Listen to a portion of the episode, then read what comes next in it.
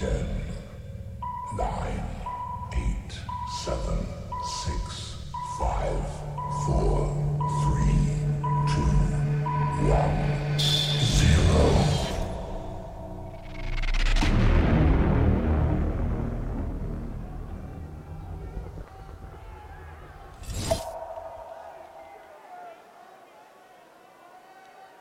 It started as a whisper until you screamed it at the top of your lungs. We gained momentum. You made us unstoppable. We had a vision for change. You made it a revolution. We told you we are the future until you told us the future is now.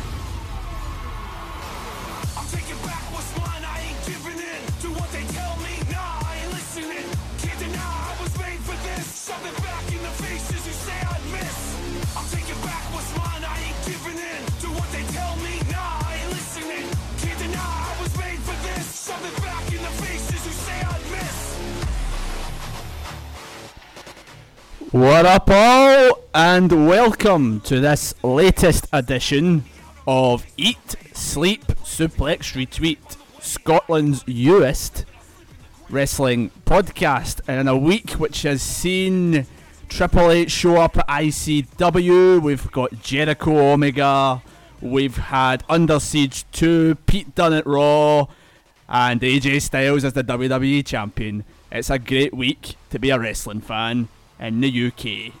I am your host for this week, Stephen Wilson, and joining me on the panel this week, first of all, I've got the Fury of Fife, one of the founding members of the Glasgow University Pro Wrestling Society, rejoining us this week, Nathan Fisher.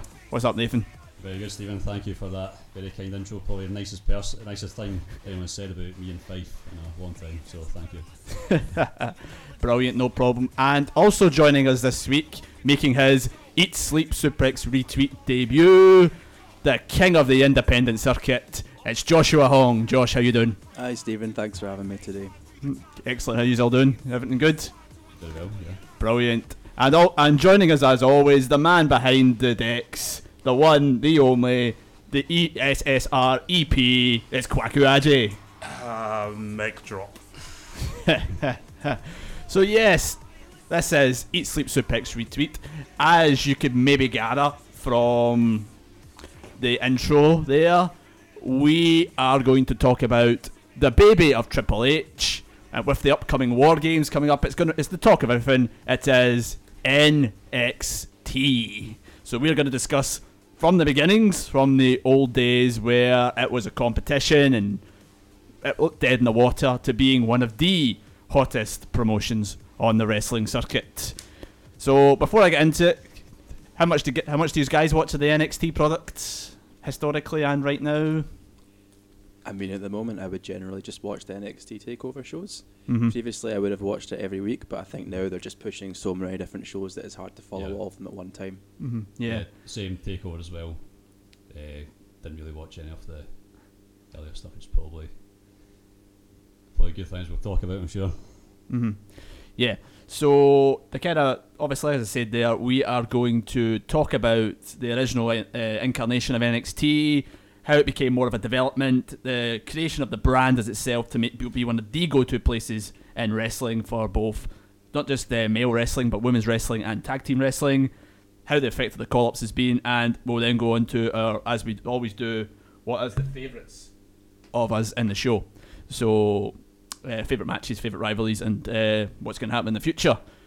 So we all ready?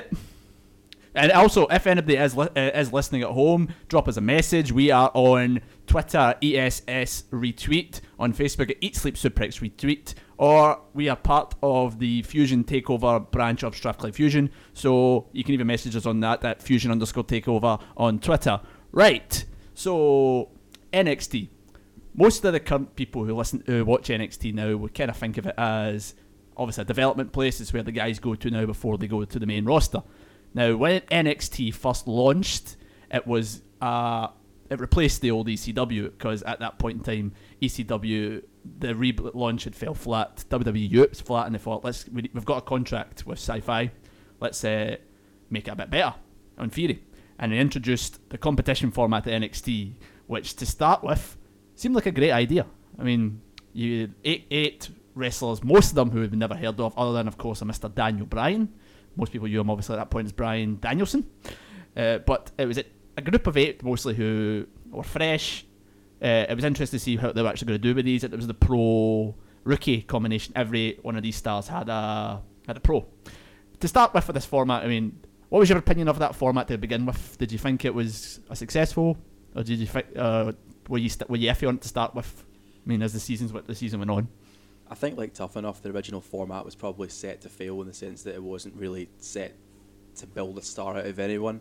It was more set to kind of be a reality TV show, show the highs and lows of everyone, and as a result, no one really looked immortal and untouchable. So it was hard to take anyone particularly seriously. Yeah, yeah, because uh, the, the the issue, as you said, there it was uh, started. It was meant to be like a reality show. So the criticism a lot of people have for that NXT point was, as it went on, there was less of a focus on what was going on in the ring. It became more and more about the other things. So, of the like their ability to carry a, a water cooler on the back. You know, it just took. It just felt like they were demeaning some of these guys at times. Uh, and that was a, a, a great criticism, especially in the first season when Daniel Bryan was there. Because for those of you who didn't know about Bryan pre WWE, he was the king of the independent circuit. Him, Ring of Honor, he was selling out shows all the time. Great feud with- uh, Nigel McGuinness, if I remember rightly, brilliant. Uh, came to WWE. First of all, they changed his name, and then there was the whole infamous Michael Cole pretty much took the mick out of him every week. Uh, undermining was a geek, saying that he wasn't didn't belong there. I mean, it made these big independent stars feel like nothing. You know. Yeah, if you if you hadn't heard of Daniel Bryan or Bryan Danielson, and the first time you watched him was that season NXT, you would not think he was a star. No, no, it, they just it, it, they just didn't make him look good at all. I mean, it was the same actually with a lot of the guys on the show. I mean, if you look at some of the talent you had on that first season, I mean, most of them are are well known to us at the current day. I mean, the, the for those of you who didn't know about NXT season one, it was a cast of Wade Barrett, uh, who went on to have a brief time at the top of the the roster, but was it all ended thanks to Mr. Cena. I'm not going to say any more. Uh, Heath Slater, who's the I would believe is the only member of that roster who's still employed with WWE after the release of da- Darren Young. There was Skip Sheffield, better known to everybody as Ryback. Uh, the Hall of Famer caliber Michael Tarver. Uh, so that uh, Justin Gabriel, and oh, actually no, there is another one still employed, but doesn't really wrestle. It's uh, David Otunga. He's still he is still Still employed with WWE. So how Daniel on paper Brian should have won that season, but it just you didn't feel it if you were watching. If you hadn't heard of him, it just didn't have that feeling with it. And the kind of pattern kept going as the seasons went on in that NXT format. I mean, they had about five seasons. Uh, season five went on for about what felt like a decade. But if you look at some of the guys who were actually part of that, uh, the big stars. So you, there was Daniel Bryan. Uh, season two had Kaval, who we all know is Low Ki from the independent circuit. He was made to look absolutely ridiculous as well. So do you think it was kind of a feeling that maybe Vince was uh, didn't really, didn't really take these guys seriously? And wanted to kind of demean them a wee bit, you know, by putting them in this type of environment. I don't know what your thoughts are on that. I mean, it's hard to say, but I think that what came after NXT season one with the whole Nexus angle, I think that actually took a really, you know, large negative and turned it into a massive positive.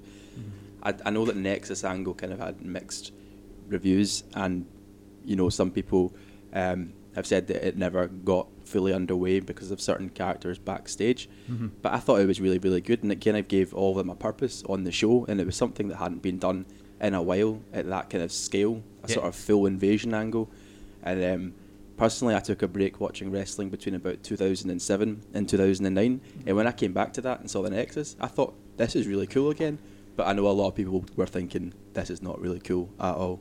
I mean- so it probably depends if you were I'm watching same. at the time. I'm the same as uh, Josh. I was kind of on hiatus from watching wrestling as well. It's probably the Nexus invasion actually got me back into it Yeah. around that year, around that time. I mean, did you think this Nexus angle was planned while they were doing NXT, or do you think it just kind of came about at the end, thinking like we could do something with these guys, but we're not 100 percent sure what we could do with these guys? You I, know, would, I would imagine came about at the end because if you look at it, they had um, everyone except the most successful star from that bunch in that angle at the end. there was the, re- the there was obviously a reason for that that uh, Daniel Bryan was fired because of uh, took, went too far on that whole debut of the Nexus angle by uh, choking Justin Roberts with his tie. So um, how much of a role he would have played in the Nexus, we can't really tell because we don't really know how that's how that would have went. But in recent times, if you look at what WWE tend to do with controversial situations like that, they tend to play off of the controversy. So I think that if they fired Daniel Bryan, then chances are they didn't have a plan for him at that time. Yeah, if they if they were that willing to let him go. Mm. Yeah, it's a it's a fair point, you know. But uh, the, as you say with the Nexus angle, that was that was that was great when it first started. It was these band of renegades, you know, just coming out and they just beat everybody up. I mean, they beat the, the day they debuted, they beat up John Cena and CM Punk pretty easily, you know, before the group of them. Obviously, it was a seven on one situation, but or eight on one, sorry. But they went on other weeks. They, they took out Vince McMahon, took out a bunch of legends. They, uh, Bret Hart was the GM at that point, and they took him out of the game completely until his return at the SummerSlam that year. So Yeah. See, I think they were a few months too early because I think they were still at that phase where everyone was yet to turn on Cena yet as the favourite of the product that they were kind of sick and tired of.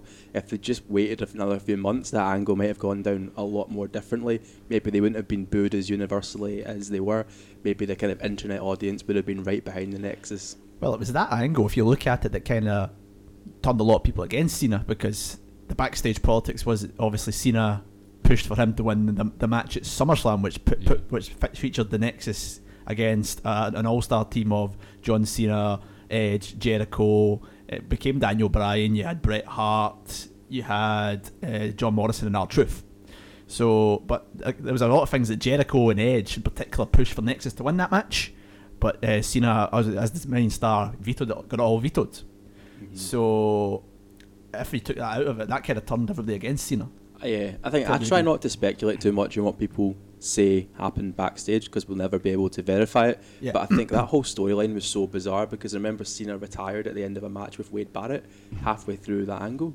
Yeah, no, he lost a match, and that kind of he was meant to be. No, he was he lost a match that Sorry, put him in yeah. control, with, uh, put him in the Nexus, Mhm. and then he was referee for a match that if Barrett didn't win, he would be gone. Yeah, And that's the point he started coming out the crowd and beating up the Nexus every week, Oh, you know. yeah, So, remember that. Mhm. so that was the things you got. But, but the angle obviously fell flat. I mean, obviously, Yeah. judging by the amount of guys it's there, but you kind of felt after the other seasons they didn't really have too much of a plans for what was going on. And some points, obviously, with a lot of the stuff, as I said, the focus going away from wrestling and onto other competitions, you felt like a lot of the guys were feeling like a fish out of water. They were just getting chucked in.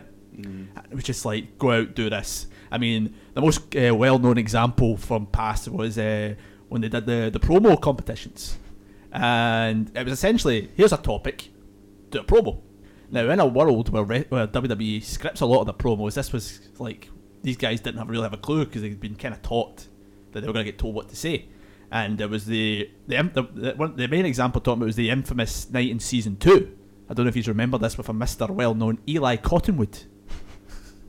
Are you familiar with this one at all? No. No, it was the infamous moustache promo. Where he cut this promo and moustache, and it was I can't remember exactly what the promo words were, but it was absolutely it's it's it's in folklore with uh, Eli Cottonwood. Now he's not he's one of he is one of the only guys from NXT who doesn't have a Wikipedia page. Shows how much he's went off the radar. But that moustache promo will forever live on in his memory because he, abs- he I can't remember what it but he fluffed it completely Mm. And it just felt like they didn't really. These guys are just kind of being told. I mean, you had that season had you had Alex Riley, uh, Michael McGillicutty, who's known now as Curtis Axel.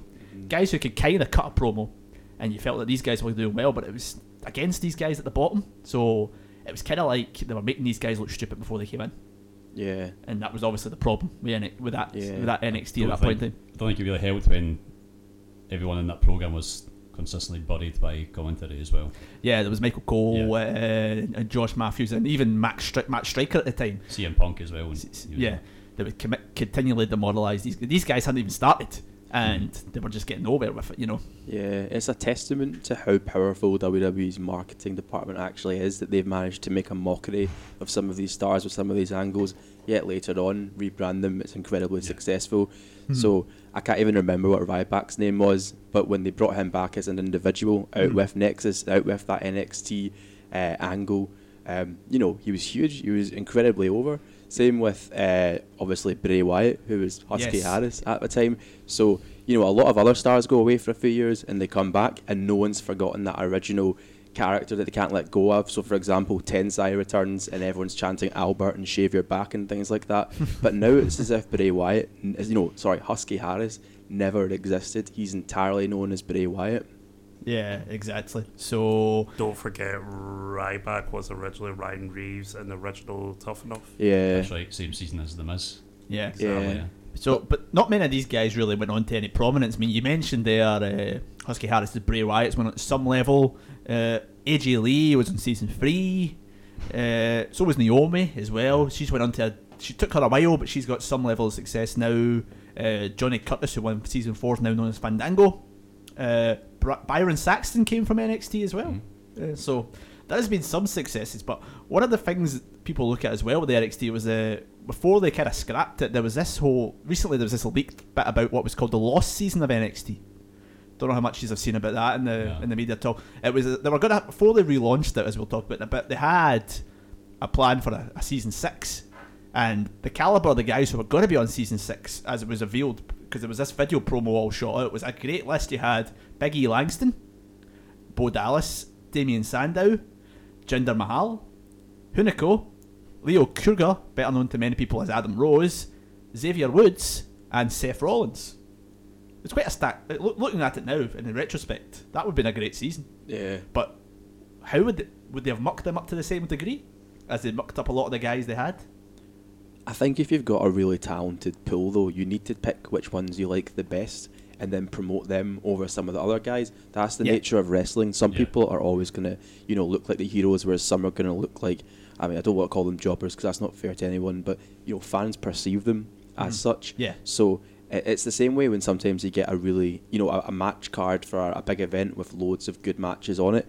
Somehow it doesn't always do it justice because some of these stories should be allowed to play out in their own right as a main event. So, I mean, like like uh, Bray Wyatt and um, you know Ryback, etc. Some of these guys might eventually have broken out as single stars, but I don't think the format would have done them justice. Yeah, exactly. So, but that was the thing with developmental wrestling. You know, it's uh, you're meant to kind of, as you see, you picked up the best ones. Obviously, will go on to become successful, but the the least the least successful ones, obviously, they, they try with them, and some of them can improve. You mean you've had examples where guys have started off. I mean, traditionally in the in the past, The Rock was started off very raw, and obviously became the superstar that he is today. So it's that kind of it, it could go either way.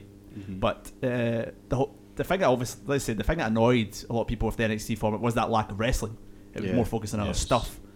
So what uh, WWE were quite smart at that point in time because uh, as season, we talked about season five, kind of felt like it didn't really have a draw to conclusion. It went on essentially forever. So they thought, let's do something different and let's kind of merge this with the developmental side of WWE, which at that point in time we did have a strong developmental scene. I mean, WWE in the past had had relationships with uh, various territories, such as Memphis with Jerry Lawler, Laurel I can't pronounce his name. Then the King was there. Yeah. Uh, but they obviously had they had in the early noughties they had the relationship with Ohio Valley Wrestling, which helped produce uh, produce the likes of Brock Lesnar, Batista, and John Cena. And in the late, that late decade, they had the relationship with Florida Championship Wrestling, yeah. where we had obviously the likes of Seth Rollins, Dean Ambrose, Roman Reigns, Cody Graves, etc. All went to, to, to play their trade. So, but FCW was never on television. You know, it didn't really get a prominent stage. I mean, I think it was on YouTube. You, you can st- yeah, there's obviously a lot of matches that eventually went on the network, but I think it was almost exclusively on YouTube. It was done in very small, very small scenes. So what what happened? What eventually would go on was they would then f- merge it with NXT, and that would essentially become the developmental brand. Yeah, was, FCW and NXT were essentially the one thing. it was definitely a good move because I remember when I was watching uh, the old NXT, uh, I was an undergraduate student, and I don't think anyone will ever have as much free time in their life ever again as when they were an undergraduate student.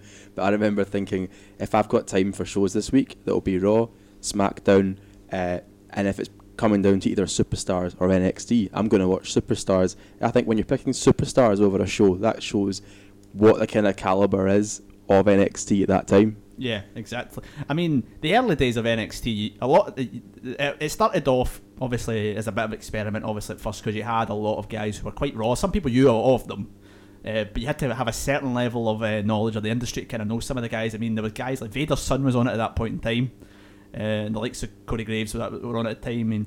Uh, so there was a lot of experimental with it. So I think the, the the first time you really saw any prominence with it was when they the, uh, they made up the first championship essentially, which was the NXT championship, which was decided in a tournament, which kind of took the advantage. What they did really well to start with actually is they took a lot of their guys who were in the lower card Yeah. of the main roster and brought them down to face off with these guys. So the tournament featured the likes of uh, Drew McIntyre was in it, obviously Drew Galloway to, to ICW fans, and um, Jinder Mahal as well. So these guys were part of this tournament, so it kind of helped with the people who didn't really know the likes of Seth Rollins, Bo Dallas, to kind of get accustomed to them in that Yeah. tournament. You know, and we really got to see what they were capable of because they were against these names that were known.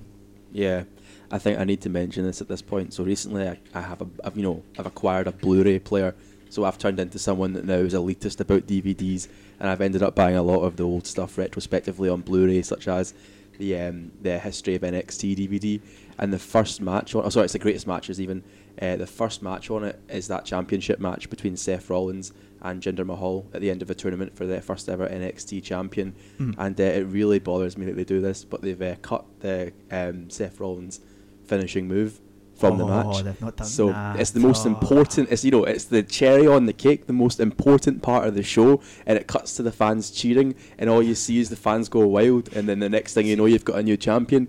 It, it really stresses me out that they've done that. Have you noticed in the, a lot of the times where they do the videos with uh, Rollins winning the title at WrestleMania, they never show him actually doing the curb stomp on Reigns now. They just they just show him doing the pin. Yeah, So he- they really just show Oh, him. right enough, yeah. He comes Yeah. out and then you see the pin, and obviously there's the championship celebration. But that's a, but that was. I don't know. I've never actually watched the, the full that WrestleMania back, but if they were to take that bit out, it would kind of ruin the moment. Yeah. You know. So, but yeah, I remember actually. I remember that match with because I I knew a bit about Seth Rollins at that point in time, and his work as Tyler Black in Ring of Honor yeah, and his work was solid. You know, he was a great in-ring character, but he was very, he was still raw in the WWE style. yeah, So having him make that transition and having that match with a guy who, he what Jinder was seasoned at that point in time. He'd been there for a couple of years. He knew, what- he knew what it took. He, he never really put on. He was never really going to be major at that point in time. hmm I say that now. Yeah. what, was, Yeah. going on? Uh, so you kind of had that with him. So, but it was good to kind of see, and it, it kept, them giving them the championship so early on made them kind of feel like a brand of its own, hmm and it already felt a bit better than what we were seeing on the previous seasons of NXT because you felt like there was a bit of importance to it, you know, and they weren't just going to kind of scrap. They had something to kind of fight for mm and that was good. That was good with that, that as well. But as the kind of the couple of years after that went on, we really saw a lot of the evolution of some of some great stars. Because I remember NXT at that point in time, it was always on Sky Sports the hour before Raw, or, uh, so it was on at twelve o'clock uh, in the uh, in twelve o'clock at night, and because if you if you at that point obviously at university you kind of had a bit more time to kind of watch these things on a Monday night at times, so you would tune into that just because it was easier because it was wrestling. You just wanted to kind of watch through, and you saw a lot of the evolution of some of these guys, and you thought some of these guys are going to be great.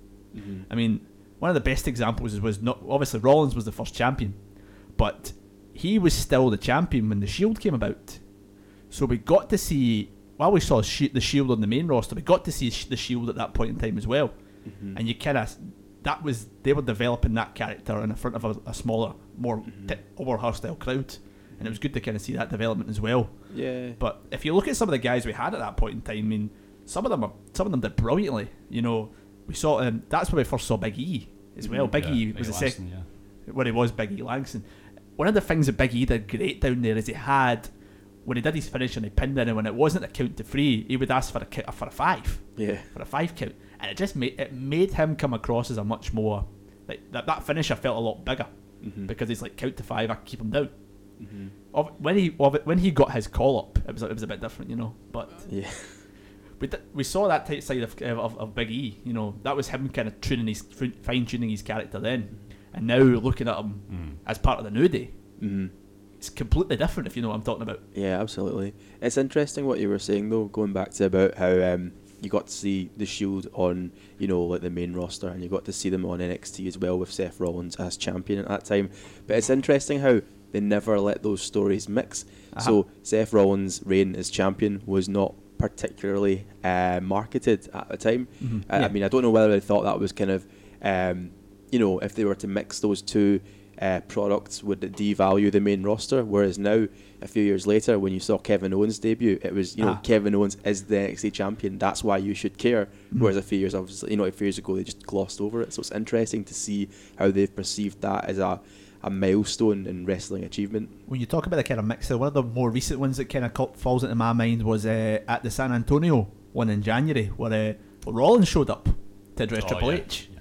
That was a that was a good segment. It- that was a great mix of main roster because looking at Rollins, he'd been like going about for months going, "Ah, "Where's Triple H?" Triple Yeah. H come out here, and then it's obviously clicked in his head, going like, "I know where Triple H will be, where he always is at NXT." What happened? He came out, and then that that angle, we didn't really see how it was fully going to go because Rollins had that injury, mm-hmm. but we did get some advance to it. But that was that that was great because you you kind of Triple. It, it was weird as well because Triple H is always the face on mm-hmm. NXT. We heard the, in the intro there how he addressed the crowd at Brooklyn, and they were they loved him. But that was kind of the one point in NXT you kind of seen him as a heel, mm-hmm. which was that kind of mix you don't really get. That's the kind of that's how as well the classic example of how they did they sometimes don't really mix the two because Triple Yeah. H was the heel on main TV for so for for a good few years, but he was always the face of NXT because he was like the father of it. But yeah, that's the type of thing as well you get with that. I mean, NXT as well. We also saw the early evolution of the Wyatt family. I mean, did any of you two you see the Wyatts work on NXT at all? I remember the very first episode of the, I guess you can say, most recent incarnation. There was the the vignette for the Wyatts. Yeah. Uh, didn't see any of their matches, but I do remember thinking that was a pretty cool gimmick mm-hmm. when I first saw it. That it was the point that was of, they came about. That was really where they were just kind of. It started off with, uh, as we talked about earlier on. Bray Wyatt was originally Husky Harris, who mm-hmm. was it was the he was the big guy, but he was quick. He was built, and then, but he was kind of like a lackey.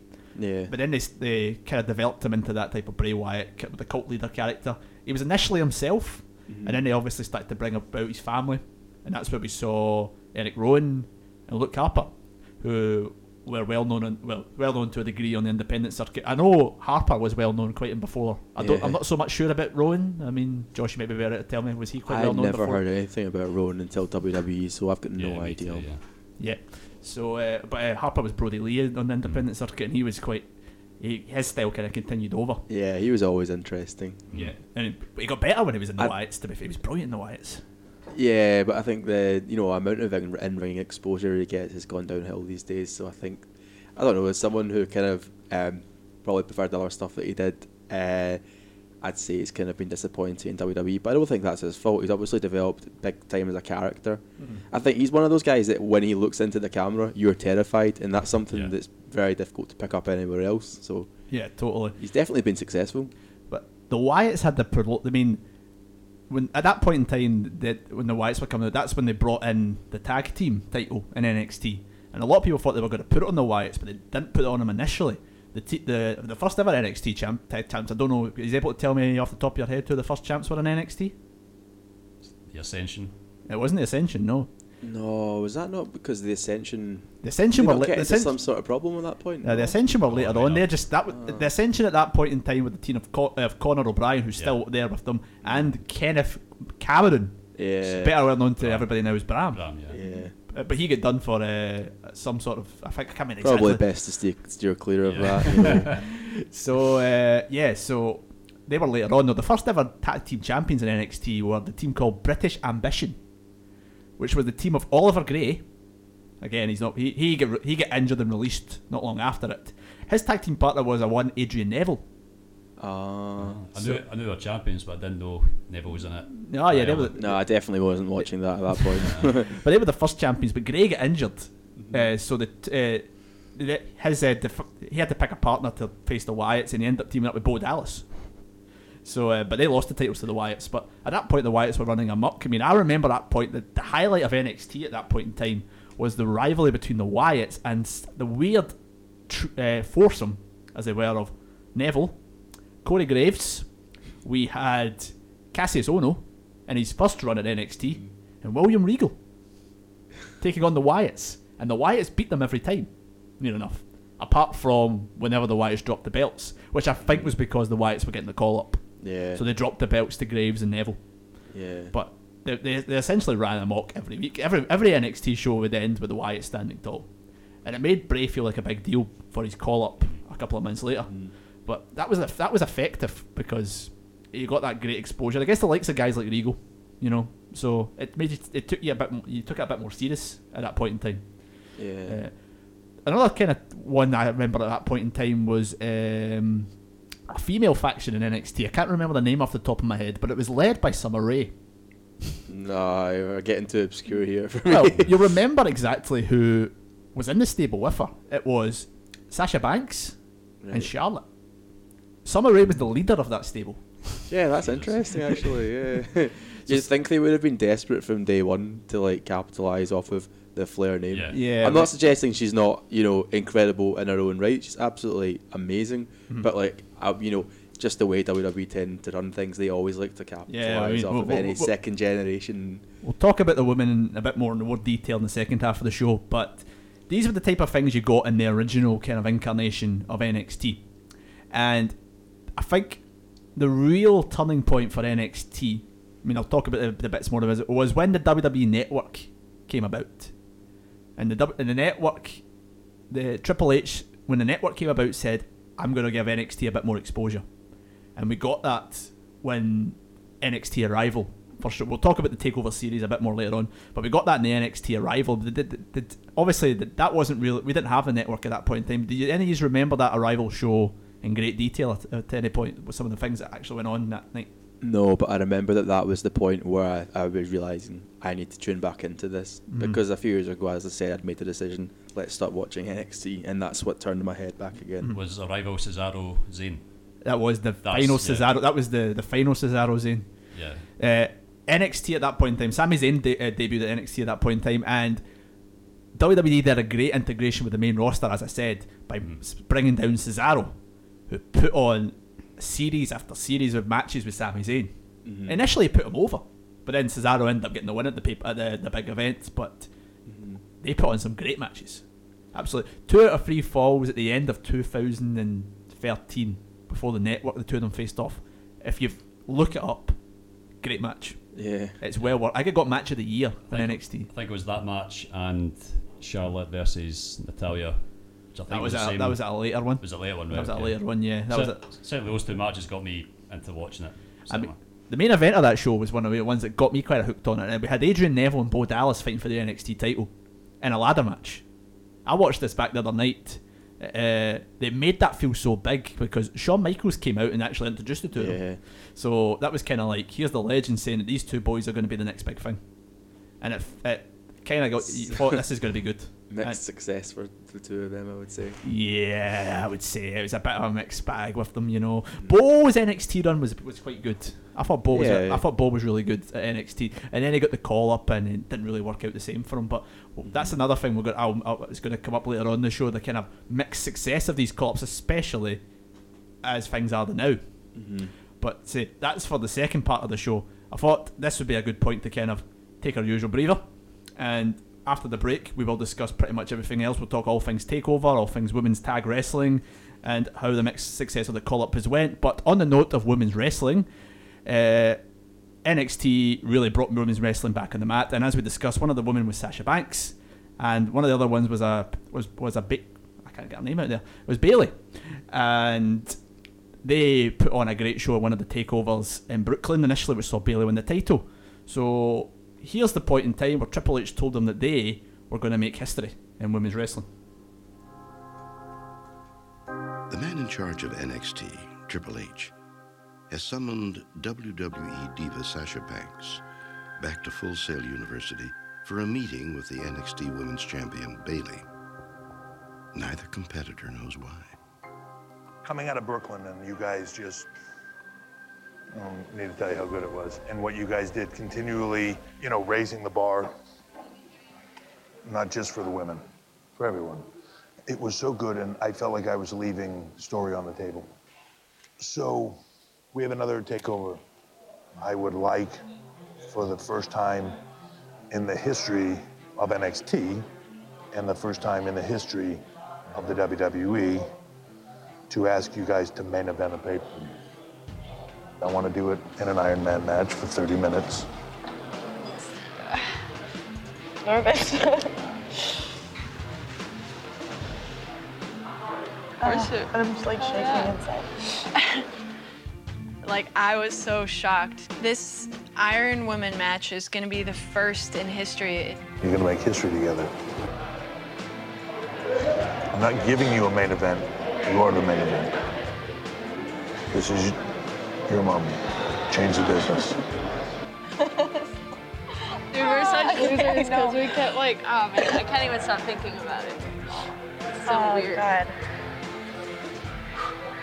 We were gonna make history twice in one night, being the main event of a pay-per-view and being the first ever women's Iron Woman match. The first ever. Yeah. First ever. Two, two things. Iron Woman. I'm just like, I know if I look at her, I'm gonna start crying because it means so much to both of us. I don't know. Do if good. it's good, So we can do it at Yeah. WrestleMania Yeah. someday. Yeah. Oh. oh God. Congratulations. Thank you. Oh my God. Okay, Sasha, stop. Sister, we're doing it. Oh, I'm nervous. Dude, we can freaking do it. Holy moly. Suplex, repeat. Suplex, repeat.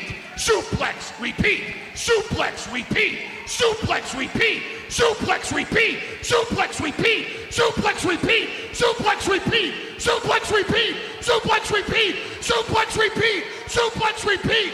Suplex, repeat. Suplex, repeat. Suplex, repeat. Suplex repeat? Nah. What about suplex retweet?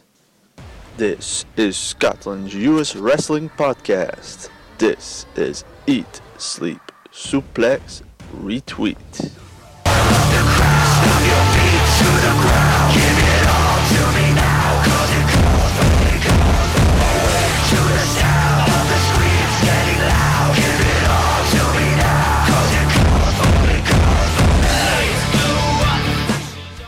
And we're back. Yes, that was a that, that's that's a promo for you.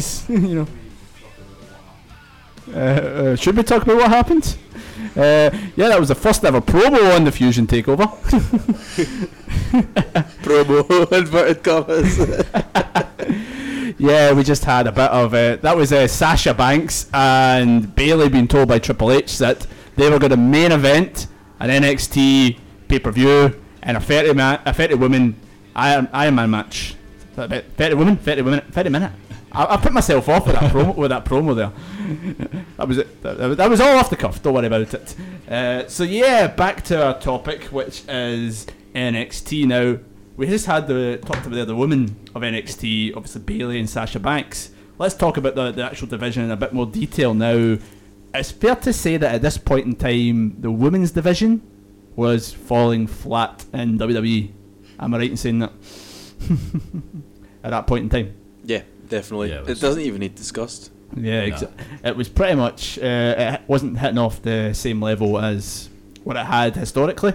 Um, so, but NXT, say that it wasn't a lack of talent. It was just the way it was being portrayed and marketed on TV. yeah, Yeah. exactly. So, but uh, NXT gave women a bit more of an opportunity to put on matches because the issue we had with WWE in the past was women weren't getting a lot of time at that point. And you were maybe getting about two minutes worth of a match, Uh, it wasn't enough time for the talent, as you said. There, was no. It wasn't like the roster wasn't talented. The roster was very talented, but they just didn't get the actual proper stage to set. Yeah. So NXT gave a lot of the up and coming women that type of place to kind of put on a great show. Mhm. Uh, as Nathan said in the first half, one of the ones was when they crowned a, a women's champion at the point in time where Charlotte took on Natalya. Uh, that was a great exhibition of women's wrestling because it, they made it feel like a big stage at that that particular takeover event. I think um, I think it's Mick Foley who said this. But he reckons, and I agree with this. That's probably the start of the women's revolution. Came about the year after, probably that match there. Yeah, well, the set the women's wrestling uh, the, that you talk about the women's evolution, women's revolution. So it's a bit of a debate of who initially started that off. I mean, you said that Mick Foley said that was the starting point. Other people may argue that it came a bit earlier on. We talked about NXT arrival earlier on. The, the, the women's match at that point for the championship was Paige and Emma, Mm-hmm. and a lot of people would credit they two for being the ones who started off the the women's revolution. Uh, th- that particular match is great. I mean, Emma at that point in time, that was when she was still the bubbly babyface who came out and she danced all the time. But it, it worked on NXT. Didn't get the exact same effect on the women's roster, but that, they two put on a great show. Uh, but that was before we got the likes of Charlotte and, and as we talked earlier, Sasha Banks. That came a bit later on when the likes of Paige got her call up, and that's when we started seeing these four, the, the four super, uh, four women known as the Horsewomen, who are Charlotte, Becky Lynch, Sasha Banks, and Bayley, who would pretty much fight uh, face off all the time. Was the that the peak of women's wrestling ever? You'd say at that point. A lot of people would argue that the points where they were fighting off that spell was the the peak that women's wrestling has been historically. I may be wrong there, so that's up for the debate there. I mean, what do you think on that one? Do you mean the peak as in? That's the best point that women's Yeah, wrestling has been uh, ever. You talk about like Bayley, Sasha, for example, or We're talking about that whole spell with the four of them, were the, four between from Charlotte winning the ti- title to say that match, that the Iron Women match, that period of time. Yeah, I think in terms of mainstream exposure, it definitely was. I Mhm. wouldn't look overlook stuff that's happened elsewhere. Well, yeah, that's obviously the debate, yeah, but I mean, I mean, i i it's a simple case of the majority of fans have wrestling brought to them directly by WWE. So in terms of exposure, absolutely. Mhm. But it's interesting as well because like not every WWE fan at that point was also watching NXT. So I Mm. think that when the call-ups happened, some of the sort of hype around them was sort of mythical Yeah. the casual fan. Yeah, mm, exactly. Yeah, uh, it's, there's still kind of that type of thing about the casual fan and the mainstream fans. Some of the mainstream fans don't really know the NXT product. Mhm. That's still kind of the issue you get, but obviously it was a bit more prevalent at that point in time. yeah. If you talk about peak of women's wrestling, WWE, I'd probably say it was probably the Triple Threat Mania 32. That was uh, that came uh, pretty Yeah. much a year after that Aye. Iron Women match or something, back in 2016. Uh, that was the point where it kind of felt that you would have preferred that if the fo- the four of them had been in that match. I mean, they did they did all four fight on one of the NXT takeover shows uh, where Sasha won the belt, and that was didn't kind of have the same because I think at that point in time Becky was still trying to find her feet Mhm. because the other uh, the other three had been a bit more established, as you said. Charlotte was obviously a Flair, had been brought through her, uh, the whole time. Sasha had been on the, the roster a bit longer. Bayley had been up and down, but she never really had the, the popularity that she had at her peak last year or when she was the champ.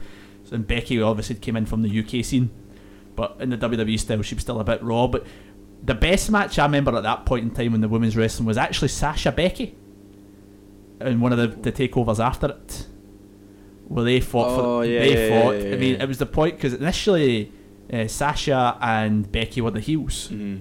and they were kind of a tandem at that point in time uh, but then Becky was a bit sick of being in the shadow and she wanted to step out Uh-huh. and she wanted to be the champ I think that was probably her big breakthrough, wasn't it? that was a break because I think at the she didn't really have she uh, have a really a gimmick at that point in time, Mhm. but that was the point she really started. I think that was the point she dyed her hair orange as well. She kind of stood out a bit more, you know. since coming up Millhouse at that point. I mean, I'm not saying that dyeing your hair is going to make you a top women's wrestler, but you kind of felt like she was kind of breaking out a wee bit and trying to f- starting to find herself, Mhm. and they put on a great match. I mean, Yeah. I, I may I hold my hands up, and maybe people don't agree with this one. I think Becky's the best of the four. I don't know if I'm the only one that thinks it. No, I'd say Charlotte. Depends what you mean by best, though, doesn't it? Best in the, the best I think The she's best the best. All-rounder. I think she's the best all rounder. I don't know. I'd maybe She's definitely have- the best in the ring. I don't Definitely the best. I'd Maybe have to give it to Charlotte or Sasha. Mm-hmm. Especially because Charlotte's held the attention of the fans for that division for so long as being right at the top of it. And Mm. usually, when someone's at the top of a certain division for a certain amount of time, people start to get fed up of it and turn away. But Mm. she's still holding the interest. I think she does a great job. Yeah, it's interesting that none of us have said Bayley. Hmm. I mean, Bayley's still Bayley's. Could we all agree that Bayley's been kind of mucked up since she brought got called up? Oh yeah, absolutely. Yeah. Yeah. but she still she's still got that like that electric response in Manchester on Monday night. So she's mm-hmm. still got that level of popularity. Do you think the kind of your likes of Sasha, Becky, Charlotte are more appreciated by the hardcore level of the fans, and Bayley satisfies that that PG level that we get like sh- with people into John Cena and Roman Reigns? Do you think she kind of hits that market better than the other three, and the other three kind of satisfy the, hub- the more strong? See, I get the feeling that there's probably a difference between being an American wrestling fan and a British wrestling fan because I reckon that over there they might find the characters relatable for different reasons. Mhm. So over here, I think you know people do tend to prefer uh, you know a bad guy Mm. or women in this case, but um, over there, you know, they might want that kind of standard John Cena character uh, who's you know kind of the good guy, the, the comic book hero. Mhm. I think Bayley probably satisfies that, and that also might explain why we would have gone for Becky as well because she's from this side of the water. I just think she's a she's got that kind of connect. I think she kind of connects when she gets going, and, and her style's her style's really easy to catch on with as well. I think she's a, a good baby face. Mhm. As a well, the likes of Charlotte and Sasha are really good as heels. I mean, Char- uh, Sasha's overdue a heel turn, I think, but Yeah. she might not actually get the heel turn. And, I mean, there's talk of Bayley getting the heel turn. You know, Mhm. I mean, I don't know how that's going to end up working based on what we just discussed. It's hard to kind of tell. But we had that kind of with the, with the four horsewomen when they were at NXT. We had that. It was about a year long spell where they kind of fought off all the time. Kind of changed when we eventually moved on to the next era, and that was the era of Asuka, Yeah. where it was the the kind of women's division in NXT changed completely, Mhm. as opposed to just four what four women who kind of felt on equal ground, to one Yeah. who completely ran over the roster. I mean, Asuka divides a lot of people. I don't know if she divides this room from what your opinions are. What is your opinions on Asuka? And overall, in terms of, I mean, wrestling, Say- wrestling's hands down. She's brilliant. overall incredibly exciting to watch. But I Mm. think that this the excitement of that division from when um, you know the four horsewomen were leading it compared to when Asuka was leading it. Sorry, leading it. Mhm. Uh, it's harder to enjoy Mhm. in more recent times, I think, and I wonder whether there's a relationship there. So she might be a good standalone character, but does she have chemistry with other wrestlers? Does she create exciting storylines? Mm.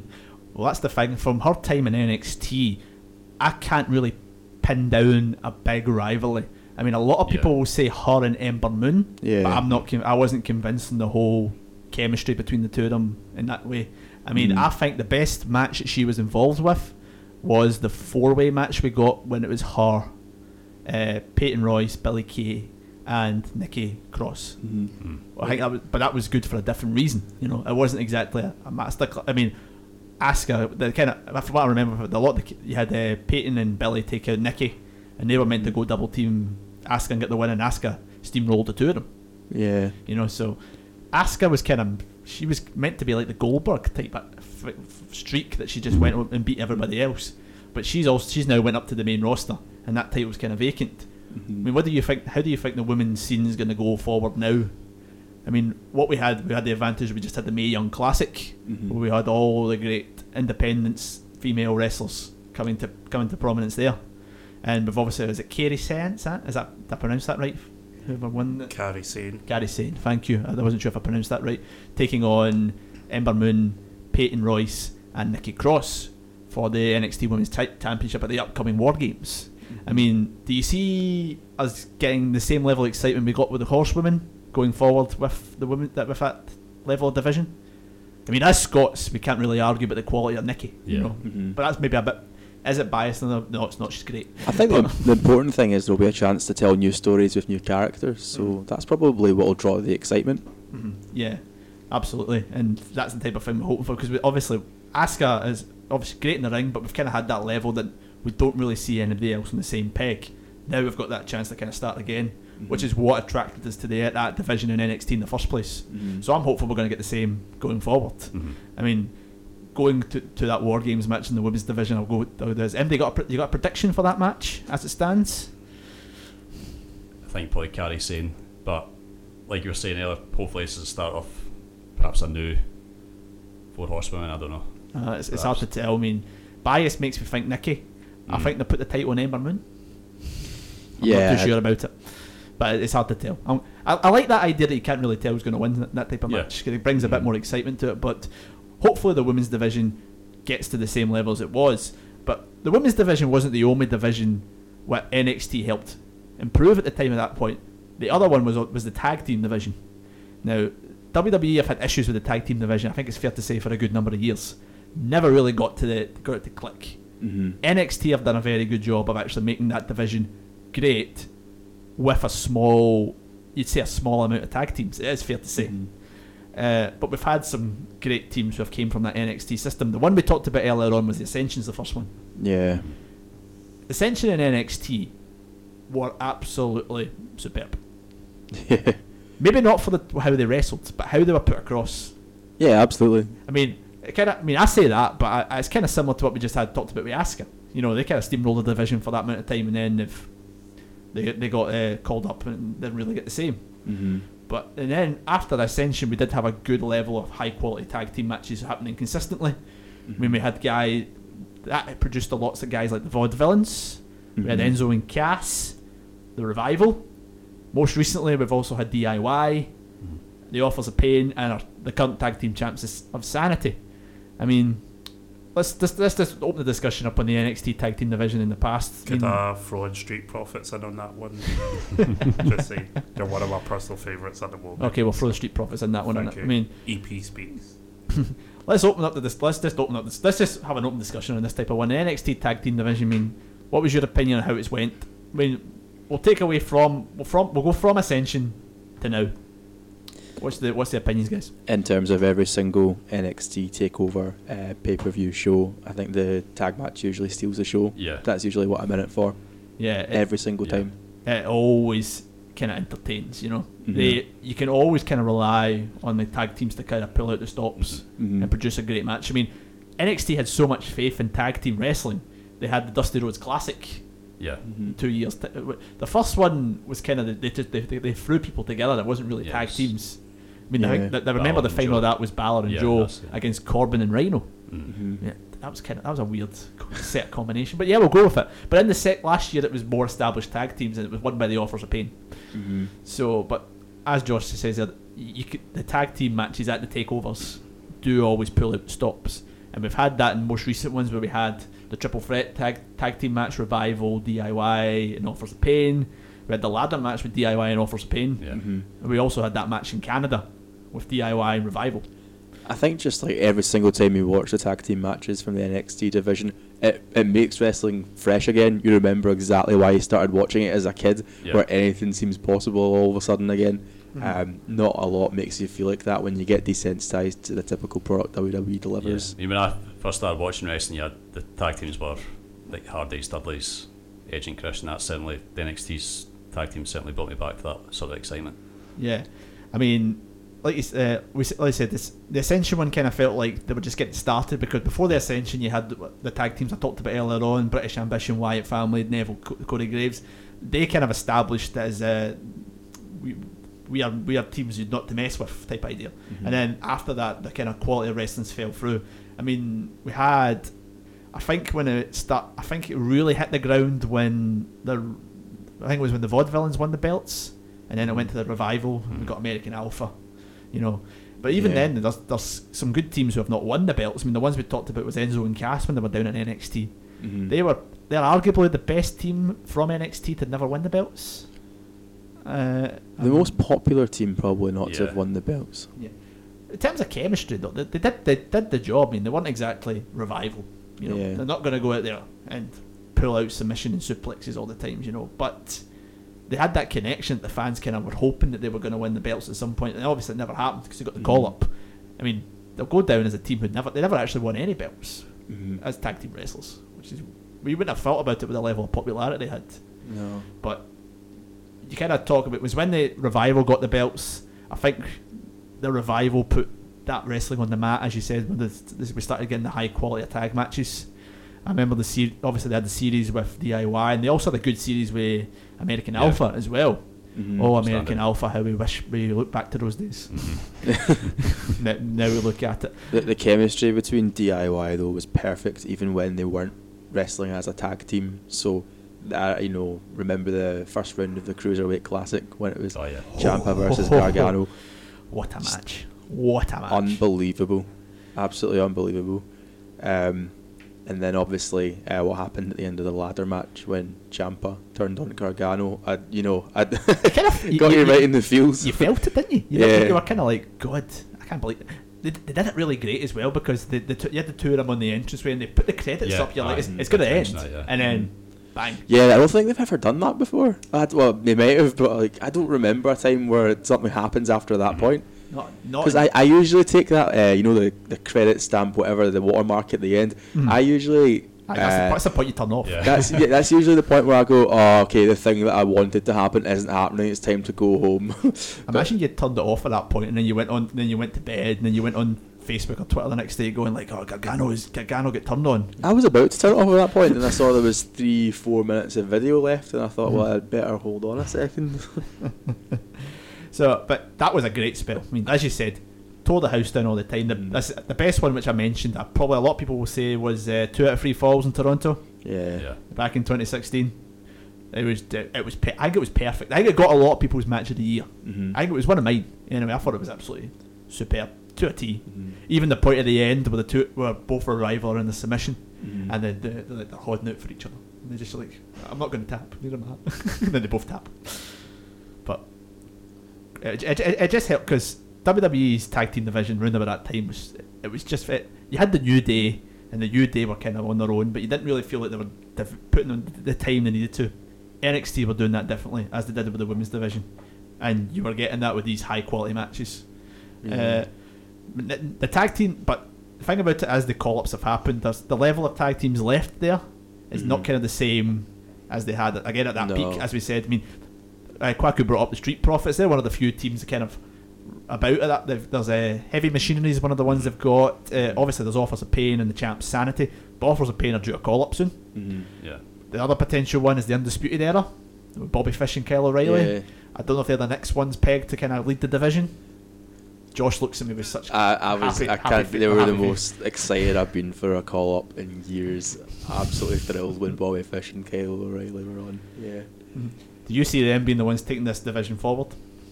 It just depends. I mean, recently there's been a sort of shift from kind of traditional tag matches on NXT to sort of faction warfare.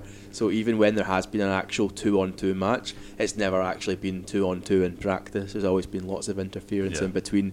So I would say it just depends entirely. But if you look at how they kind of uh, the last NXT takeover went when they had um, uh, you know uh, Adam Cole, Bobby Fish, and uh, Kyle O'Reilly that standing victorious at the end over Mm-hmm. the new champion. That that's probably a, a good idea of where they're wanting to go with that division. I think. Mm-hmm. I mean, that, that's that's obvious as well. When now that we're going to have the War Games pay per view, Yeah. whereas you said it's going to be faction war. Yeah. Essentially, be undisputed era, sanity, and the strange combination. I say of Authors Yeah. of pain and Roderick Strong. Yeah. I'm not going to lie. I saw a, That's bizarre. Yeah. I saw a promo on uh, Facebook today, and it was uh, it was it was an Authors of Pain promo, and it just Strong's at this just next Yeah. it, kind of like Mhm. it just looks like a fish out of water. Yeah. Not the one, but that should be quite good as well, you know. But uh, I could kind of I, I don't know. I think I think they're the future of that tag that division, but it's, it's just what else comes and obviously yeah. gels with. I mean, obviously that that's how they kind of who they bring in, what kind of Mhm. develops. You know, I mean. There's could be guys that kind of come from within, the likes of Al- American Alpha, who kind of came from within, or guys from out with. I mean, Yeah, I mean, I, it's interesting to see how they'll go with that though, because I think Sanity are bringing a lot of attention to Mhm. NXT, Mhm. um, maybe more so than others. So I think that, um, so obviously, I think everyone who is a fan of gaming is probably considering getting the WWE 2K18 game at the moment, even though it's gotten mixed reviews. But I think one of the major Mhm. videos that they promoted it with was the entrance for Sanity. Yeah. And uh, when you go into YouTube and you start typing in WWE 2K18, last time I checked, that was one of the, the top searches above anything else. So I think I, I really enjoy Sanity, even when they were Yeah. even even when they were the heels. They just felt different, and they just kind of. I mean, Mhm. again, a bit of bias because half the team used to be in ICW Yeah. with Killian Dain, obviously Damo and Nikki Cross. That was that kind of bias. It kind of drew you. It's like, oh, these. Ah, I saw these guys live. But Eric Young's always had some intrigue as well. Though, I think. good. But arguably, one of the most popular, the pop, most popular of the four is Alexander Wolfe. To a lot of Yeah. people, just because of his enter- how entertaining kind of is in that gimmick. Mm. He's the one that I knew nothing about when Oh, he, aye, when aye, he you joined that yeah. division, and he's just been absolutely fantastic. It's because he's weird. It's it's because you don't know how to relate to him. So. But that's the that's what the thing is, they're, they're all weird because we've seen them as different characters. You know, we think, oh yeah, we know a bit of what they're about. But because Alexander Wolfe just feels brand new and weird, suddenly he becomes the most believable weirdo out of all of them, and that's why the intrigue's there. Yeah, because as you say, when we Nikki Cross, we I mean when we saw her in ICW when she was Nikki Storm, she was the, obviously the best in the galaxy, and she was just so uh, it was just quite clean cut. But then she debuted on NXT part of Sanity, and you're like, wow, It's a complete transformation. it's just yeah. a complete difference. Yeah. But she, she plays it very well, Yeah. and I think I I hope they kind of keep them in there for a while. I think they've got a good uh, level of traction with them in the Undisputed Era. Yeah. Um, it's, it's hard to tell. I mean, obviously Adam Cole's going to fight Drew McIntyre the night before Takeover for the, at San Antonio with, with Shawn Michaels as the ref. Yeah, out with being a faction, though, it was interesting how prominent a spot Killian Dain got at WrestleMania 33. Yes, Aye, last what? he was in the final three. Final three, aye, yeah, yeah. with uh, Mojo and Mahal. Aye. Wow, an all-star duo they two. Yeah. Former WWE champion. Come yeah, on. but he didn't win the match. If he Yeah. won the match, he would have took him more seriously. We're not. David's Wait, not. David's not here. We're not talking that much detail about Jinder. I'm putting the foot down. No, the Jinder chat is over unless it's relevant. anyway, Jinder was in NXT for a bit, so let's talk about him. what have they they talked have, about? yeah. What they talked about? EP, listen, man. The, the fans of this podcast should know that David's been suspended for talking about Mm. Jinder Mahal too much on the show. Uh, That's why he's not here this week. Kwaku last week had to give uh, Andy and Stephen Loach a, a, a detail about what David goes into when he's in, when he's here. Jinder was one of them, and Big Sweaty Men was the other. Big Sweaty Man, Jinder, and his Drew Gulak presentation style completes. Oh, we need to we need to sort that son out for when David returns. But anyway, we're going off topic. Uh, moving away from the actual types of wrestling, we've talked about it briefly in spells over the show in different bits. Let's go into a bit more detail. The phenomenon phenomenon that is takeover. Wh- This is probably, in my opinion, one of the smartest things that WWE have done, launching this takeover pay per views Mhm. for NXT. Mhm. Again, that just may be my opinion. What's the thoughts? Agree? Disagree? I think it's been big success. Obviously, like, talent helps, but obviously it's two hours instead of three, sometimes four Mm. for main roster pay per views now. So it's not every month. Mm. So you allow stories to like, play out a bit longer than say like the WWE main roster. Yeah, because uh, the advantage they had to start with is obvious. It was it was set still in the full the full sail Yeah. university, and they had their own crowd, too, and yeah. obviously it's kind of like that hardcore crowd, and they were really into it. Mm-hmm. And but they've obviously started to drift away and start to do them in the big stadium, in the more big arenas. You know, Mhm. they're not quite at stadium level yet, but in the big arenas, and it's still capturing the same amount of attention. Yeah. even to the degree that they start to hold, they've started to hold them on the same weekend as big WWE pay per views, Mhm. and so many people get more excited for the takeover on the Saturday than they do for the pay per view on the Sunday, Yeah. which is a credit to the quality of matches that NXT have put on. I mean, Mhm. there's been cases in the past where the card for the NXT takeovers doesn't look as good as the previous one, Mhm. but uh, because of the quality that you've seen in the previous one, it makes you want to watch that one. Yeah, I think as well. Uh, quite a few times it's ran over. It's a lot of time slot on the WWE network, and all of a Mhm. sudden you feel, oh, there's some prestige being added to this, since they wouldn't usually do that, even for the you know the, the big pay per views, the main roster pay per views. Mhm. Yeah. So it is, it's got to the point where it is the quality of matches they're producing is absolutely fantastic. I mean, the examples you've got with that is obviously we talked about the ladder match between Bo Dallas and Adrian Neville, and then we've had other ones with uh, don't know what happened there, and we've also there's ones that go on like we've had Kevin Owens, Sami Zayn. Mm-hmm. So the actual the main events kind of help sell it, but then we've got the, the undercard matches as we talked about the tag team matches that kind of go with that one as well. Even the ones that kind of start the show, Mhm.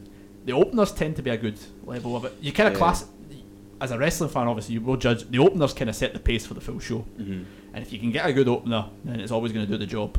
Mhm. One of the ones that remember that sticks in my mind was when Tyler Breeze took on Justin Liger. Yeah. Uh, sorry, yeah. Yeah. Do you not remember that? Do you not? Jushin Thunder Liger. Just, Justin Thunder Liger, yeah. I maybe said his name wrong. Uh, but yeah, that was kind of a good point. That was a good opening match because Liger had never really competed in WWE or, Mm, yeah. obviously NXT. So having that as the opening match, kind of thought, I want to watch this, Mhm. and it feeds in there as well. Think The good- another, sorry, Sorry. carry On you on. go- on you go. I think another notable one was when Kevin Owens made his debut against CJ Parker. I remember that. Yeah, uh, Parker broke his nose. Oh, yeah. I remember then and it, it kind of helped sell Owens in that Yeah. way, you know. But Mhm. that was a great takeover. That one. I f- Oh 'cause yeah, that, that was excellent. Yeah. That was. Was it uh, our Evol- uh, it was our Evol- I think it was Revolution. Yeah. Revolution, Revolution, yeah. When uh, you had that was also you had the Itami and Balor Mhm. versus Ascension Mhm. right before Ascension got the call up, Mhm. and you also had Sami versus Neville in the main event, Mhm. which uh, as itself was a great match, and that was a kind of good story. That was the thing with these takeovers as well. They always ke- they kind of felt like an end of a story for a lot of good Mhm. points. Sami Zayn one in particular. 'Cause Sami Zayn had that journey through NXT, He'd faced all the Cesaro, he became close so many times, and that was the point where it's like, this is my my journey to the title, and then obviously he wins the belt, great, and then we got that point where Kevin Owens turns on him. Mhm. I fe- that was that's probably one of the best takeovers there's been. Yeah, Yeah. that one of the, one of the ones in full, full sail, you know. But I think it would just be good to see a few more takeover shows because if you look at how they split the main roster at the moment, there's like a pay per view every fortnight and Mhm. two, you know, one three hour show and one two hour show. Uh, it becomes overkill. Whereas with NXT, they've got 45 minutes or so. Is it 45 minutes? I think they're an hour on the hour on TV. Yeah, Got about yeah, so they've got about an hour every single week, and then all of a sudden you've got this big three-hour show, Mhm. and it means that they never get to really have the stories have that same level of continuity. Yeah. I know that NXT is a bit more focused towards wrestling, yes, mhm. but it would be good if we could see the stories be become a bit more fluid. And um, if they're not going to get longer than one hour, fair enough. But maybe it would be good to have a bigger show more often. well, the thing with NXT, uh, they're all pre-taped, Mhm. So the only ones that are live are the takeover shows. Mm-hmm. So they obviously do that big batch and then stick them into the hour. So with TNA's obviously shows you what what having pre-taped stuff can do to the continuity of your show. You don't really know things can change in the times between the taping and the showing. Mm-hmm, TNA is a great example between the tape and the show, and half the half the roster leaves. Mhm. Uh, but uh, what, as you say, if they get if they get more time, it maybe let things get a bit more continuity. But at the same time, the fact there's not as many makes it feel better. Uh huh. I mean, the over, I mean, the amount of pay per views now in WWE. I mean, you lose track. when you have one, it's like there's another one in two weeks. Mm. It just feels like there's too many. It's just try to keep up. But that one, you kind of feel like it's it's a bit more special when you kind of work towards it, you know. And it's Mhm. it's usually something quite significant. Like obviously, it follows some of the ones that fall SummerSlam weekends, Survivor Series weekends. You kind of f- makes it feel a bit more of an occasion, Mhm. and I think that's what kind of helps sell Takeover. Yeah, I to the totally audience. agree. I just think it's the it's the continuity between the non-takeover shows that just feels a bit disjointed for me. Mhm. So you know when you look through the list of you know what episodes this week and what episodes last week, it could be totally different guys. I just think, oh really, he's on the show now? I had no idea. Mhm. Yeah. So that's why I find it kind of there's less of an incentive for me to keep up. I just feel like I'll watch in a few weeks' time. I'll have a look at the last few shows and see what takes my fancy. I mean, the other thing about the takeover shows that's good as well is they build all these um, debuts as well. Yeah. You always get them. I mean, you t- we talked you talked to Nathan about Kevin Owens. Mhm. Most recently, we've we've had Aleister Black. I'm sure Bobby Roode deb- no Bobby Roode debuted on normal TV, but you do have these big debuts that feel it makes it a bit more of occasion. Like you know these Nakamura. There's another one Nakamura Yeah. as well. Makes you you kind of at this point in time, a lot of the NXT crowd are aware of the independent circuit Mm. and they know who these guys are. So to kind of see them in a NXT ring Mm-hmm. helps sell the show to a lot of people. It's kind of like back in the day, like you're talking the 80s, 90s WWF, where there'd been a guy into like vignettes type stuff to hype them up. Mhm, It's kind yeah. of like same, but albeit through like word of mouth and Yeah. like independent scene for the new guys. I know. Uh, it's, it's, it's a completely different ballgame to what we used to have. I mean, as you said, the vignettes was the thing that kind of sold them, and you didn't really know as much about these guys. But now, you you know who they are. The, the rumors go about for months that they're going to show up on NXT. I mean, Adam Cole, particularly the most recent one, Mhm. the rumor was going about for months and months, and then people just knew he was coming. But that still adds to the intrigue, just knowing it's you kind of think it's going to happen. Yeah, I think as well, like WWE have managed to kind of give mainstream fans that experience of feeling like they're seeing a glimpse of the future. So Mhm. I think a lot of fans feel like they would love to keep up with Ring of Honor or New Japan and things like that, but feel like they don't know how to do it. There Yeah. doesn't seem to be. This is so obviously not on kind of a mainstream channel for a Western audience. Uh, you might have to buy an online subscription. In the case of New Japan, you might even have to use Google Translate to translate through the pages, which is what I used to have to do for weeks and weeks on end until I gave up the subscription. But um, you know, the casual fan doesn't. They, they'd like to be able to see uh, this type of wrestling because it's always informing the main roster a few months later. But uh, it's just so hard to keep up with. So by having NXT, they get to have this experience of feeling like they're the underground fan, the one that's always looking ahead of the product. Um, whether that's an accurate representation of what's going on in independent wrestling at that time is a different story. But it's it's excellent marketing. People have wanted to have that gateway into that um, style of wrestling for a long time. Yeah, I mean the thing to that type of uh, audience that you're talking about, NXT is, is over these years as it's built up started to become a benchmark of quality wrestling as well. I mean, to a lot of people, obviously, you've got New Japan, Ring of Honor, are more of a benchmark of quality wrestling. But for that audience that you're talking about, NXT is kind of got that benchmark, Mhm. and it's kind of there is a point with some people when they hit NXT, Mhm. some of them are a bit unsure about wanting to get that next call up Yeah. because as we talked about the call ups, some of them work and some of them don't. Mm-hmm. You know, I mean, one of the things I was going to mention, I mentioned briefly, was the point when the the takeovers were starting, when we had the what are known as the NXT Five, who were they were Neville, Sami Zayn, Hideo Itami, Finn Balor, and Kevin Owens. Their success on the main roster has been very mixed, but at mm-hmm. that point where they all hit NXT, they were they were going to be the future. And now looking at it as well, you've got the likes of Neville has chosen to go. Mhm. Itami got injured and it's never worked out for him. Balor got called up, got injured. Sami Zayn's had a mixed one. The most successful of Yeah. those five would def- would be Kevin Owens. Absolutely, yeah. So it's how the, the call up idea is kind of a mix because obviously you've got the pay packet goes up. You've got you're going to be performing regularly over bigger crowds, but there's that whole way of is that call up going to make you more of a star? And it has be, it is looking at some of the guys on NXT. You can mhm. kind of look at some of them and think, mhm. yeah, that works in NXT. Will it transfer to the main roster? And there's some ones you think, yeah, it'll work, but they've mhm. just not clicked. Yeah, because people always refer to it as a call up, but I've always found that quite interesting because mm. obviously for some, it, you know, it could completely displace them from uh, on the roster mm-hmm. from you know like success levels. So Mhm. it's just interesting how it's perceived as a call up, but really, uh, in fact, it's a big risk for some of the guys. Yeah, I mean, some, there is some examples of him. Some ones like Tyler Breeze is the one I'm kind of I would kind of sticks in the mind a wee bit. Tyler Breeze, you were unsure about how his gimmick was going to work, but it's like let, we'll give it a go. And for a good year or so, he was kind of he was floundering, and there was, you were worried what was going to happen. There, there is always you always worry for your favourites that are kind of floundering. You're gonna they're gonna get the infamous best endeavours Yeah. from WWE, but obviously he's rekindled with uh, his gimmick with Fandango. You know, so he's got himself a bit more over with those Yeah. the fashion files type idea. For me, it's Apollo Crews. Apollo I can't Crews, believe yes, that Apollo he's not. I, I- you know, I can't believe he's not like a world champion in WWE by now. I thought they would have taken someone like that and ran with it. He's incredibly talented and so mm, exciting to watch. Yeah, Apollo Crews, I remember that one very well. I mean, he came with a, a good fury. Was it the, mm. the Utah Nation? Is that the right way of pronouncing it when he came in? On the, on Without the the independent seat? On the, Without the T. Is it Utah Nation? I, can't, I can't really remember. But yeah, he should have done much better, without a doubt. But look at how his main roster. I think he got called up far too quickly. I don't know if it's about quick. It's just I don't think that having a long period on NXT necessarily makes you uh, any more uh, likely to succeed than anyone else. Because if you look at a lot of stars, it's about making them overnight. Sometimes if you keep someone in a transitionary period for too long, people just think of them as someone that is.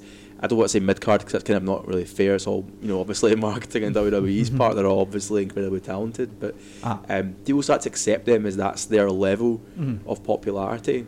Yeah, yeah, totally. I mean, as you say, sometimes the longevity doesn't really work. Sometimes you think get them out a bit quicker. Finn Balor's potential one like that. I think they maybe kept him too long. Yeah. Yeah. But I think, think like- um, look at the Ascension as well. They were Mm. in for from the start, albeit it's a different pair, and now the pretty dominant tag team champions and Bobby Dunn since they've been called up. Yeah, they were an example. Their call up was handled appallingly.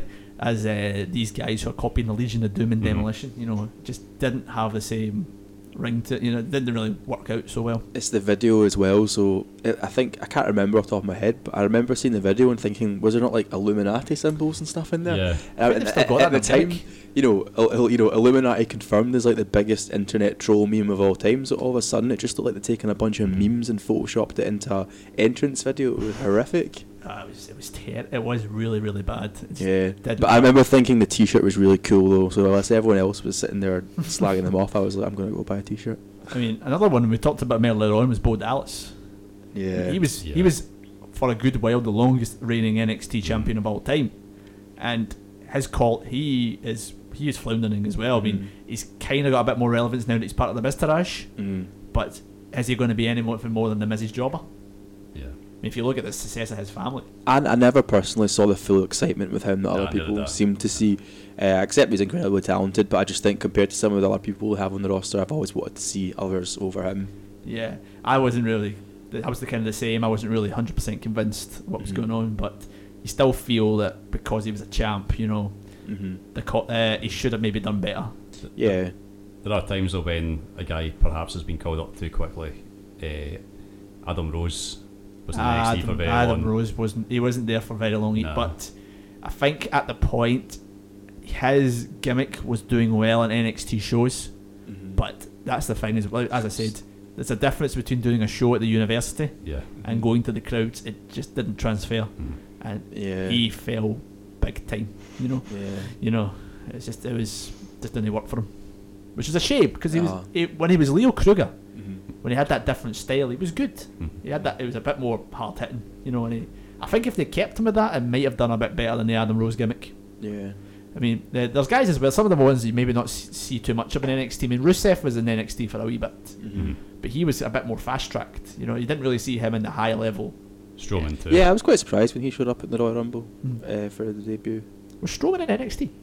Very, very briefly, I think. I think it was less uh, televised. I don't know. I know none of it's Yeah. tele. Is any of it televised? I know it's, all, all, it's, all, network. it's all network now. Yeah, it's all network. but I don't know. I can't remember if it was ever even televised in that format. Um, but cause obviously not American. But, yeah. But I don't think he was particularly a, a character on screen. One of the guys who was on NXT for a long time and he felt like it felt like forever was Mojo Rawley. hmm Mm. he just felt like he was never going to get called up, and then he, out of the blue he got that call up, and then they won that battle. Then they won the battle royal. See, I think he's quite good. I think he's being wasted. I don't know. I don't think I wanted to see him win a battle royal at WrestleMania, but I think he's quite good. He's he's got energy. If we're talking about a flip side, there's an the interesting call up of recent times. I'd probably say is maybe Alexa Bliss. Yeah. I mean, her NXT. Her NXT. popularity has been quite surprising, actually. well, in NXT, she was really just the manager for Blake and Mhm. Murphy, Mhm. and she did a very good job at that. She developed the heel character well. But when she got she got the call up without the two of them, and now over the last year, she's probably been the most successful female wrestler on the WWE roster because obviously she's held both the Raw and the SmackDown Women's Championships. No one else has done that in that spell. Yeah. So she has sold herself really well in that heel gimmick, Mhm. and see, it's a testament to her work ethic as well. Mhm. But you don't need to have the prominent role in NXT to do something on the main roster as well. So it can flip both ways, which is interesting. But she's probably one of the exceptions to the rule. Yeah. Most of the ones you're, you're looking at the guys like your Nakamura's, Samoa Joe's, Bobby Roode kind of now who have done a bit more, Mhm. getting I- the call up. I think you hear a lot of people. I mean, this is just my feel as a wrestling fan. Obviously, it depends on my social circle, but a lot of people seem to be saying Nakamura has been a massive disappointment. And I think that's such a shame because you know you've seen given the right stage what Nakamura can do, and a lot of people are starting to say style over substance. I just think that's a real shame. I, I like. I still like Nakamura. Yeah. I just think Yeah, he's maybe maybe not had the same. I think his issue, probably similar to what people are saying about Asuka, is she they never quite. The debut match didn't help him. Mm. That one with Ziggler, I don't think was the best choice. Yeah. I think they could have put put him with somebody a bit lower down and maybe could have won in a bit more convincing fashion. But I'm saying Yeah. that, and they had that match with Zayn. Ziggler actually lost that, and I think Ziggler actually looked a lot more impressive Yeah. in the match. Yeah, that was the issue. I think that was the issue. Ziggler came across much better. It was the same when Asuka debuted against Emma. A lot of people said Emma came across much better than Asuka, and that's how that's maybe the thing that's struggling with Asuka to start with. We've had a message in from a um, fan of the show. Yes, I'm seeing that here. Uh, James Murphy, who's listening, James, who's been on the show, and said uh, Nakamura's gotten lazy. It's partly with his booking as well. I mean, don't know, has he got lazy? Or do you think it's just the booking? No, I don't think so. Alright. I mean, you'd probably have to like work a much harder schedule if you're working for WWE. I'm not saying you'd train uh, harder at WWE. I'm just saying you'd be on the road a lot more. I don't think he's gotten lazy. Right, so we are coming up to the final 10 minutes of our show. This is the point where I'm going to put forward to both of you. First of all, wh- who would you say has been your, what was your favourite match you've seen of, of NXT? I would say Sasha versus Bayley at Takeover Brooklyn. The, the first, First one, one, yeah. yeah. Yeah, that was a cracking match. Absolutely brilliant. I would say that was right up there. Josh, what's your opinion on this? It's impossible to pick one. It's got Oh, to be. come It's on, got to be any any of the DIY versus um, the revival matches. Any of them. See, they were all incredible, but I would say my favourite would probably have to be Nakamura Sami Zayn. Yeah. At that take that Yeah. takeover, I thought that was a, a put across. I'd, I'd heard about Nakamura, but I hadn't really seen him to the same extent. I knew what he was, what he was, but that kind of just seeing him against a quality wrestler like Zayn helped put that on the map for me. EP, do you have any thoughts on this? Do you have a favourite match? I think I know what you're gonna say, and I totally think that match deserves props as well. What are you gonna say? You're gonna go with um, Tyler Bate versus uh, Pete Dunne. Yes, and uh, Johnny Gargano versus Andrade Almas. Ooh. That's a takeover. See, see, when I was younger, right? In fact, no, even still now, I often find that the undercard matches are a lot more exciting than the main event because the stories like, are like so the Usos versus New Day. exactly throughout The pay-per-views. Exactly, you you you tend to see less unpredictable stuff in the main events, whereas like, and they're also kind of fighting to maintain their position, whereas like the people that are on the undercard are fighting to go up, and you know it's just you you tend to see a lot more innovation at that level of the card, so I can respect that choice. So we've had the favourite match. Let's then say favourite rivalry. What's been your best? Who do you think's been the most personal? What's produced the best matches? What has been the best feud? because I loved them when they first came in. And I know it goes before NXT, you'd probably say Owen Zayn. Yeah, I would agree. I would 100% agree. Owens in purely because it kind of it continued a bit Yeah, as oh, well yeah. into the main roster as well. Still going today. Mm-hmm. It's got that kind of brilliant feel to it. It's just the way it started off as well and how it went through. It helped sell the two of them very well to various gimmicks. So I would say I would agree. I would go with Zayn's Owens.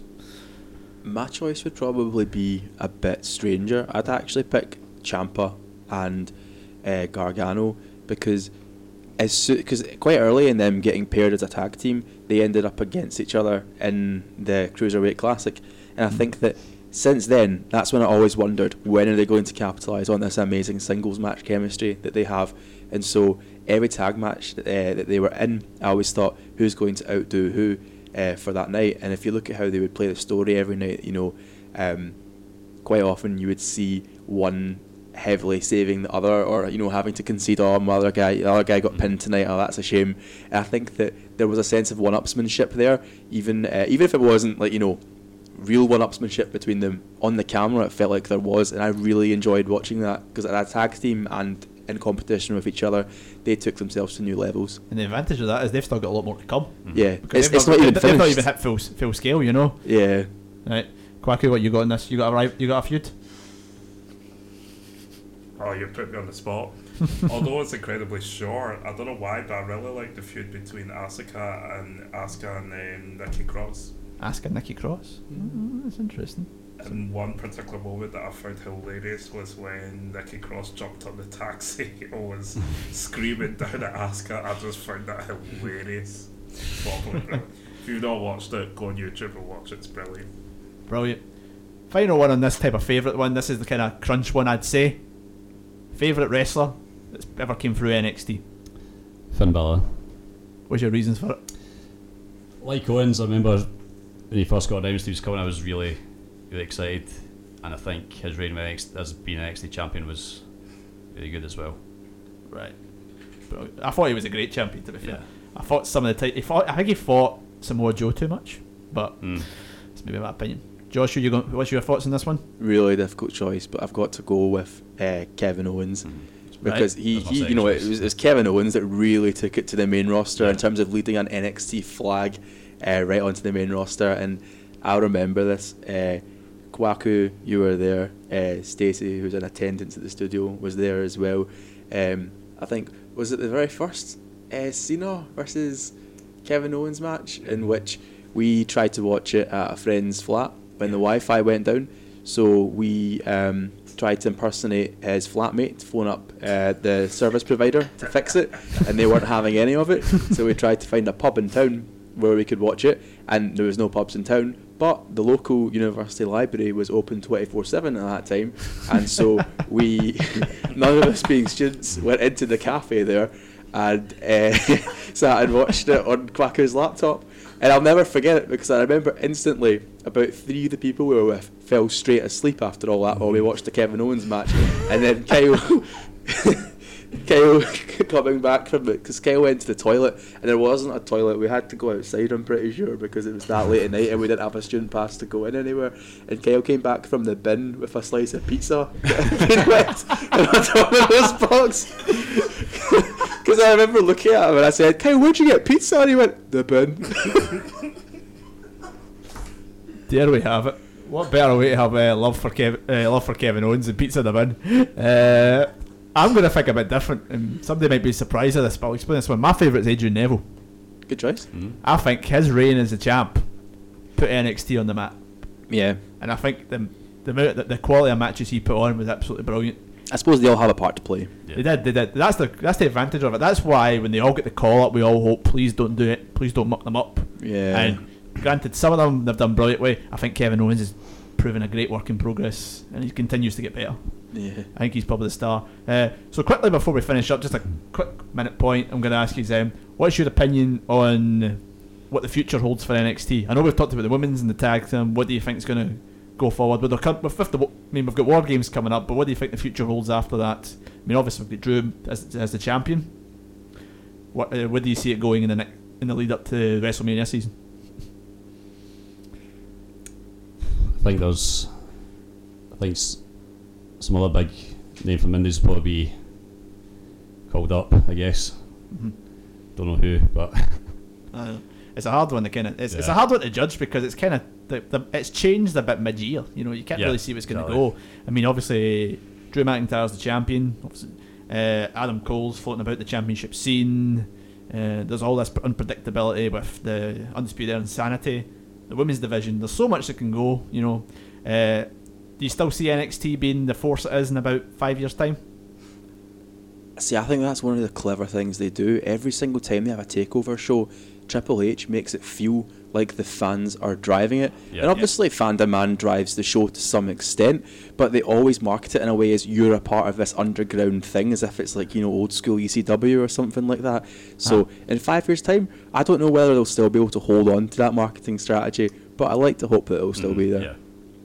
Absolutely, yeah. So yeah, there we've had it. That has been our Eat Sleep Suplex retweet debate on NXT. I hope you've enjoyed that. If anybody listening live, uh, this show, as, as like all our shows, will be available on our Mixcloud account. Uh, if you've listened and enjoyed what you've you've heard, please give us a follow on Twitter. We are at ESS Retweet or on Facebook at Eat Sleep Suplex Retweet, no spaces. Uh, we are part of the Fusion Takeover strand of Strathclyde Fusion. Following on from us, we've got the old school classics with Sean Bryson. Stay tuned to that. That that is great entertainment for your Wednesday night. We are going to finish off here at Eat Sleep Suplex Retweet with uh, A bit of music from one of the cult favourites of NXT who we've not really mentioned. Who is it? You'll see in a minute. So, from myself, Stephen Wilson, Nathan Fisher. Joshua Hung. and for, for our EP, Kwaku What's up? This has been Eat Sleep Suplex Retweet. We'll see you next week where we're going to preview Fear and Loathing at the Hydro. Till then, good night. Ten.